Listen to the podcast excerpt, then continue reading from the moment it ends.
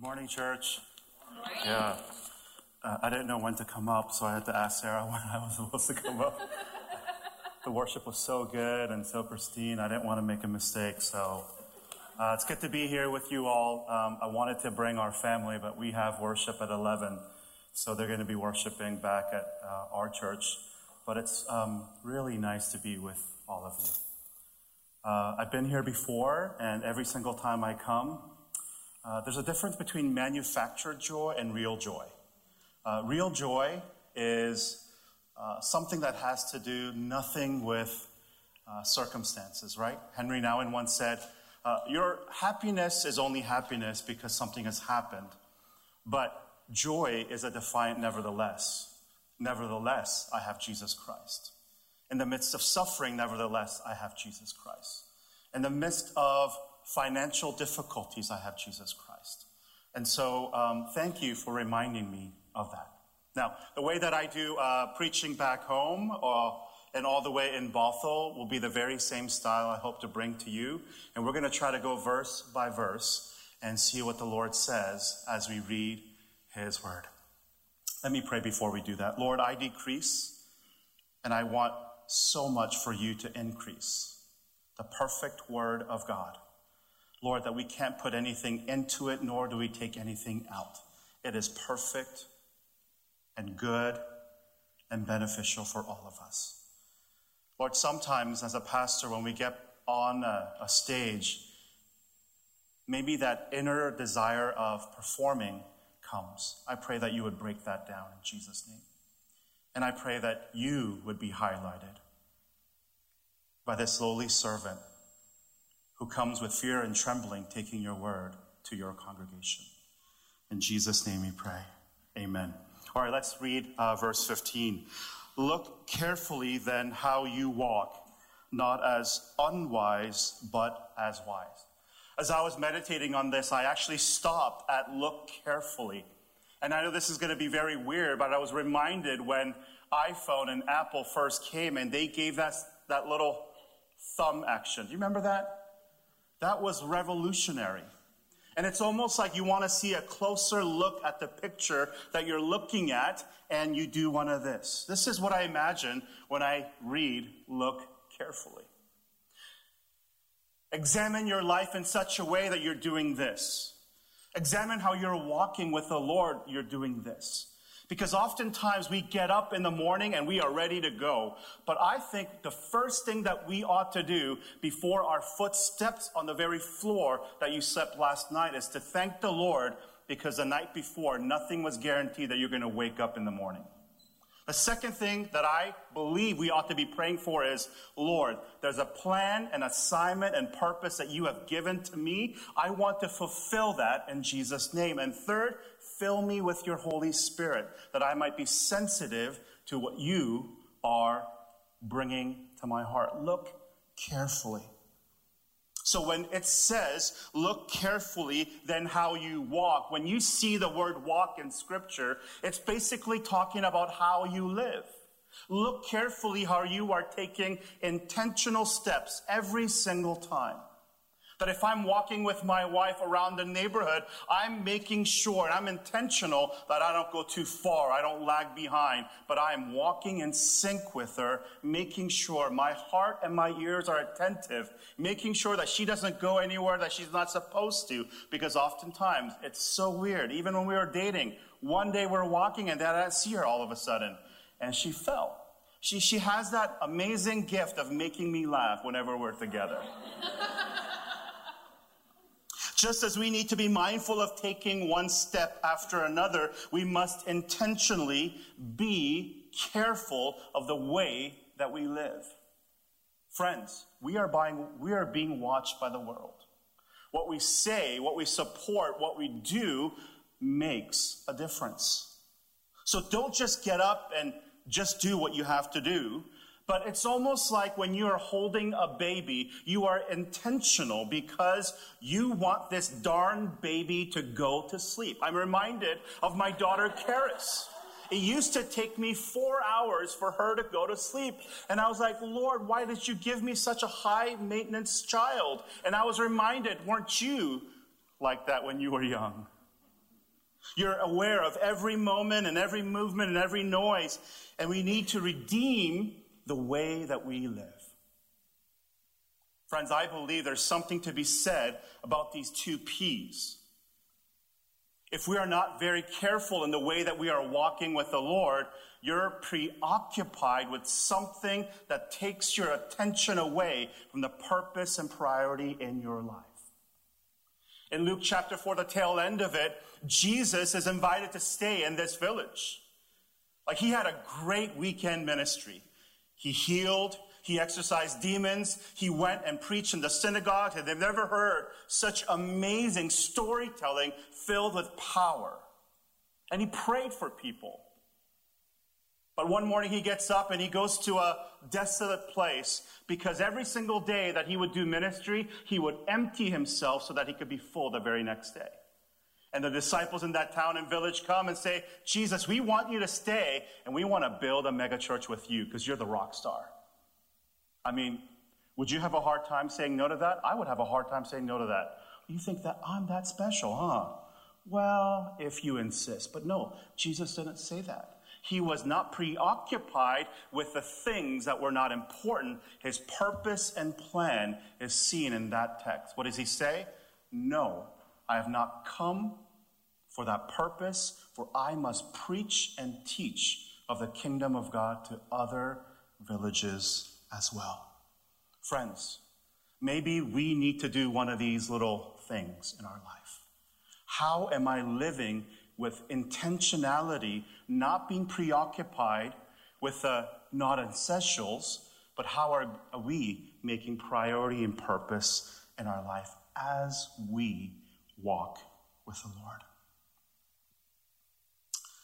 And then it says in verse 16, making the best use of time because the days are evil. I know all of you are biblical scholars, so you know that the word time there is not chronos, one that we can measure time in minutes and hours, but it's actually talking about kairos. It's the season or the opportunity that the Lord gives to us. How then am I redeeming the very time that He has given to me that I am fulfilling the purpose? Because I believe God is recreating humanity. He wants to see the world in such a way that we are living to the fulfillment of the purpose that He has given to us.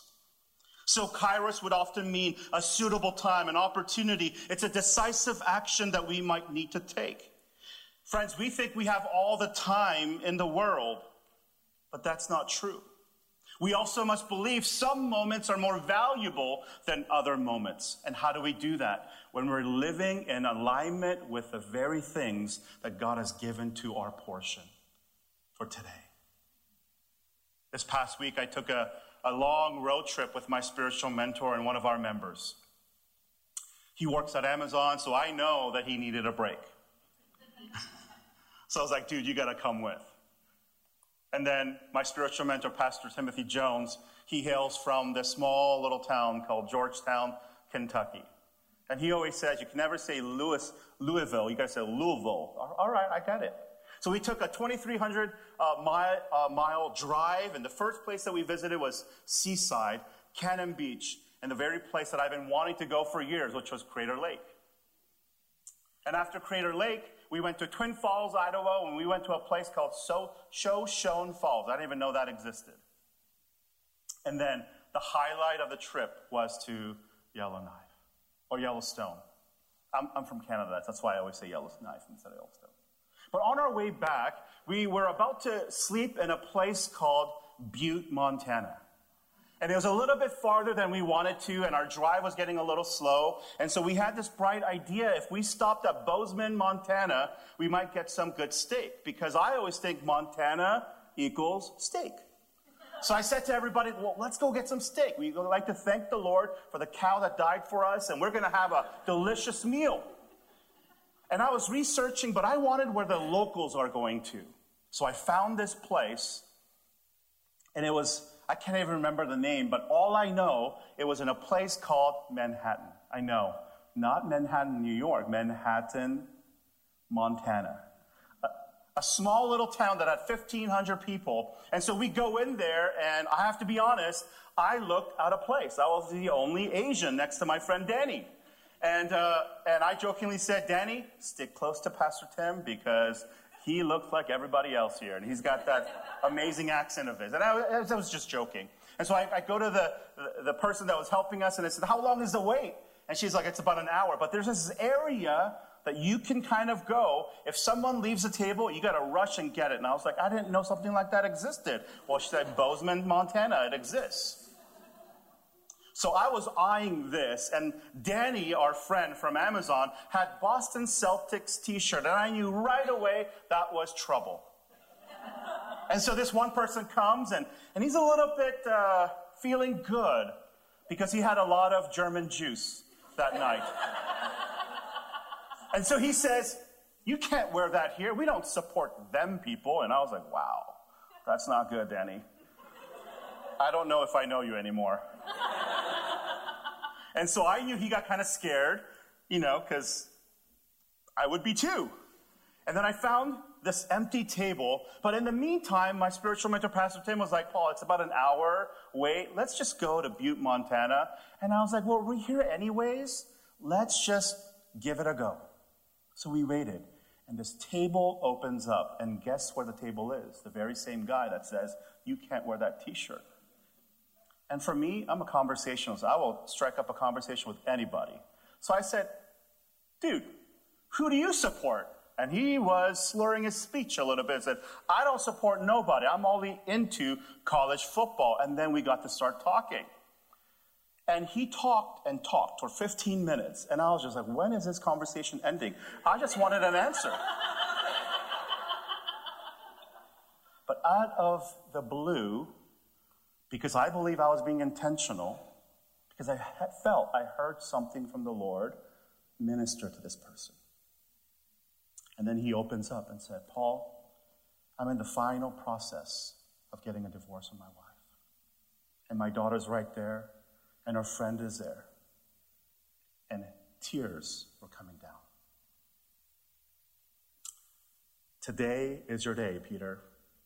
That was his name. You probably think this is a joke, but I'm actually a pastor. I hear this kind of story all the time. And guess what? Not just one. We have a retired pastor here. And get I, I have something more. We were not going to come. We were actually going to leave. But I know because we were being intentional with what the Lord looked carefully as we walk, because I know that the very things that God has given, that kairos moment, those opportune moments, this was that time. And I said, we are here all the way from Seattle, Washington, just for you. And my spiritual mentor prayed for him, and he was bawling like a little baby. Oh, I wish I could have taken a picture of that. That's not the end of the story. My mentor said, Paul, I've been wanting to fly fish all my life, and he had talked about that with me. Guess what Peter was? A fly fishing guide. So I got his number. We're going to go sometime this year to hang out with him so that we can minister to him. Isn't that amazing? Like when we see the opportunities that God gives to us, God does some amazing things. So therefore, do not be foolish, but understand what the will of the Lord is. Foolish being what? Do not be ignorant. Do not misunderstand, but make sure that you are constantly realigning and recalibrating to the will that God has for you. How do we do that? Lord, I want to please you, not go after success. Lord, I want to align my heart and all the natures that you have given to me so that I can fulfill the destiny and the call and purpose that you have for me. Friends, it's a question that we might be asking ourselves. There's always two situations, and there we pray for one thing, but God will often give us multiple choice. And it's this it's between right and almost right. And we could go both ways, but I always say this if you make the wrong choice without discerning and receiving the wisdom from the Holy Spirit, we will often do, do a five degree of separation. And I always say, look where you will be in five years if you do not do this right. Do not be foolish, but understand and know the will of God. In verse 18, it says, And do not get drunk with wine, for that is debauchery, but be filled with the Spirit. We can go and talk about this, but I want to just maybe emphasize what I heard years ago from Dr. Martyn Lloyd-Jones. He was a great, prolific preacher in England. And this is what he said. In this text, we have to understand it in a pharmaceutical way. You see, an alcohol is a suppressant, while the Holy Spirit is a stimulant. Oh, I love that. I wish I came up with that. You see, oftentimes when we are filled and drunk with the Holy Spirit, we want to escape reality. The very thing that we are saying, man, I wish they would just disappear. I've had the worst day of my life. I need to decompress. I need to just wind down a little bit. And one becomes two after three. And then what do we do? When we wake up, reality hits us that much more harder. It makes us do things that we would not normally do.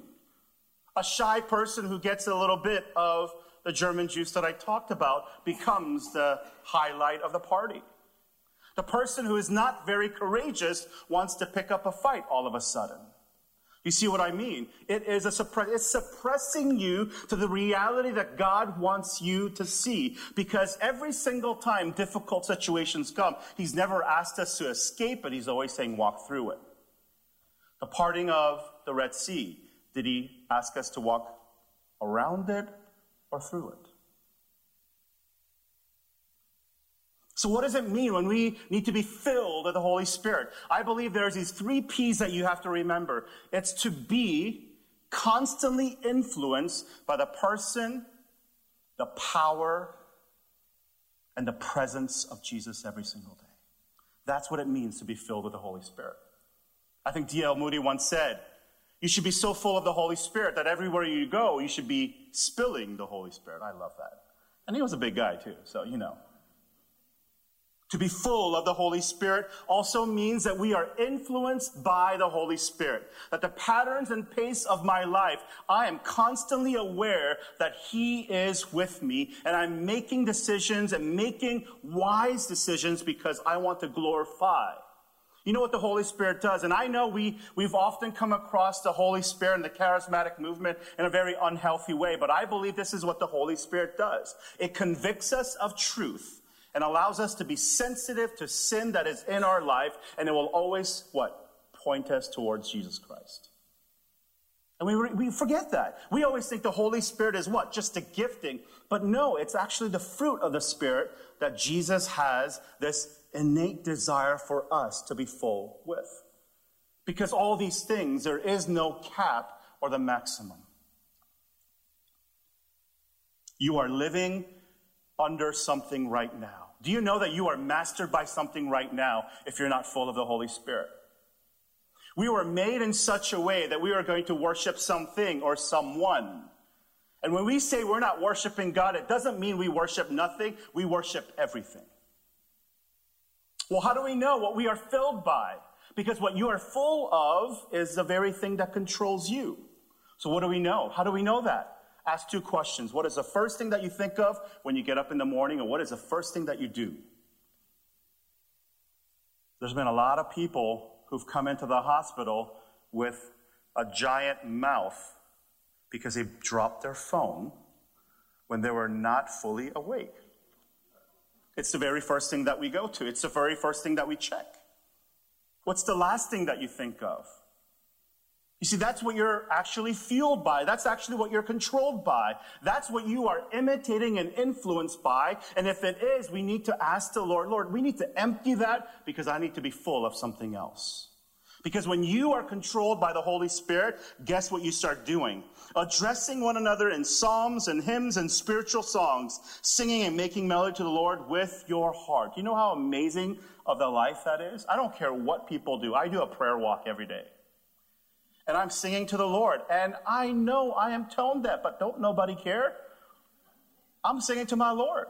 Or there are songs that are just on repeat in my heart, and I can't get enough of it. My favorite praise team right now is the Maverick City. Oh man, the song, Jireh, I cannot, and you know it's cool when Justin Bieber also sings it. So I know I'm in line with this. We are influenced by something right now. We are controlled by something right now. And when you are full of the Holy Spirit, when I remember what I said, it acts as a stimulant. Every song that you sing right now, it does something to your heart. Every prayer that you pray, I call it kneeology, study on our knee with the Lord, it does something to your heart. Every time you read it, you read the Bible not as a way to finish the one year Bible plan the church makes you do every single January, but it now becomes what? Lazy Bible reading. What do you mean by that? You take it slow, like a good southern boy that you would do. I'm from Texas, right? So I know what it means to read and take time. Every conversation you have, every worship that you have, every encounter you have, there's something that the Holy Spirit does. It heightens reality. Finally, I believe what the Holy Spirit does is to redeem a lot of things. It redeems the image of who God is. And what is that image? Tim Keller talks about this. He says, oftentimes the way that we think of God, we have drawn a caricature of who he is. And a lot of people have a misunderstanding of who God is. People draw it in their hearts. And it's this old guy that's always angry at you. And it's not. For God is a God of love, grace, of forgiveness.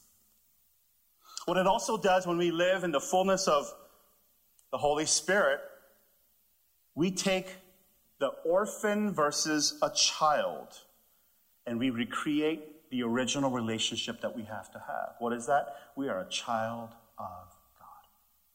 When I was serving in a church in Dallas, I had my office.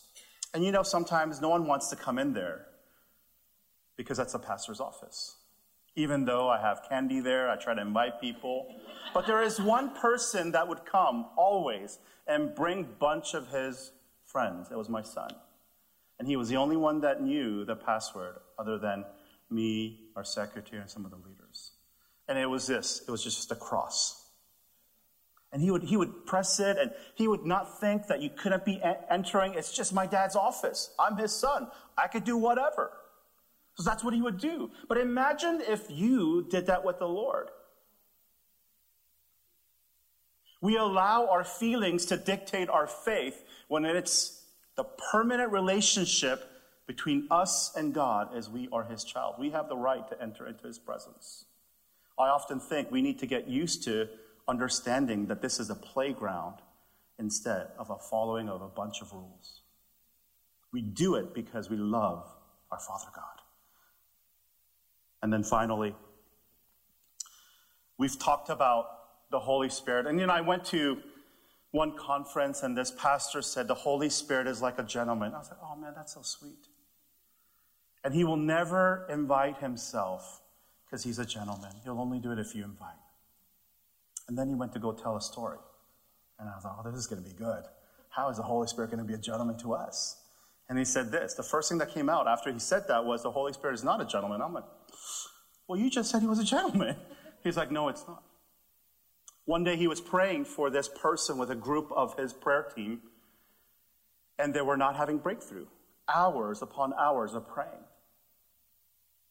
And suddenly he, in the fullness of his spirit, was singing hymns in his heart. But wouldn't you know it, what it was in his heart, it came out audibly. As soon as he did that, this young woman that this team was praying for started to break down all of a sudden. Now he's got me at the edge of my seat, and I'm like, what's next? Tell me, tell me. Well, she was abused as a child in a very inappropriate way by her stepfather. She would go to the bathroom and turn the water blistering hot to wash away all the dirtiness that she felt. And guess what melody she was singing in her heart to calm herself? The very melody that this pastor was singing over that time. Says the Holy Spirit is not a gentleman. He will do what he wants because he is God. Friends, I want to close with this. The fullness of the Holy Spirit, the very things that we need in our life. The result is it will renew your relationship vertically and it will renew your relationship horizontally. I wonder if we need to be acknowledging His presence more in our life. I left the mainline denomination to be with a denomination that I'm a part of, which you are also part of as the ECO. And I believe we don't have the very same rhythms and patterns of the mainline denomination. I believe we're more sensitive to the Holy Spirit. So, Lord, I acknowledge that the Holy Spirit is real. Lord, I repent and resist any other influence that wants to master me other than the Holy Spirit because I don't want to be enslaved by something else. I want to be a child before. And finally, respond to the prompting of the Holy Spirit because you'd be surprised how much He is leading the small whispers in you. Put the Word of God in you, and the Holy Spirit will bring you to mind what you must do, who you must pray for. This is the most exciting thing about living in the patterns and rhythms that God has for us. And I want to close with this. How is the Holy Spirit prompting you now? Sometimes for me, He brings to my mind someone I need to be praying for. And all of a sudden, I just say, you know what? I'm just going to do it. I'll send them a prayer. It's amazing how many times they come back and said, man, it almost was like you knew exactly what was happening to me. Let's bow our heads. Father, we invite the Holy Spirit. Lord, we're not doing it because we want to be mystical or mis- full of mystery. We're doing it because we want to live as Christ lived. That he was empowered by it, he lived by it, and he wanted to minister through it. Lord, Help us to be careful of everything that we do, that we take every step with intentionality, not being preoccupied, but filled with priority and purpose for your plan. Lord, we want to be filled with the Holy Spirit, not enslaved by something else. So we release that over this church. A blessing and anointing would come, and that you would use this church in a mighty way, not just to affect this specific area, but the city and our state and our nation and to the nations at large. It's in Jesus' name we pray.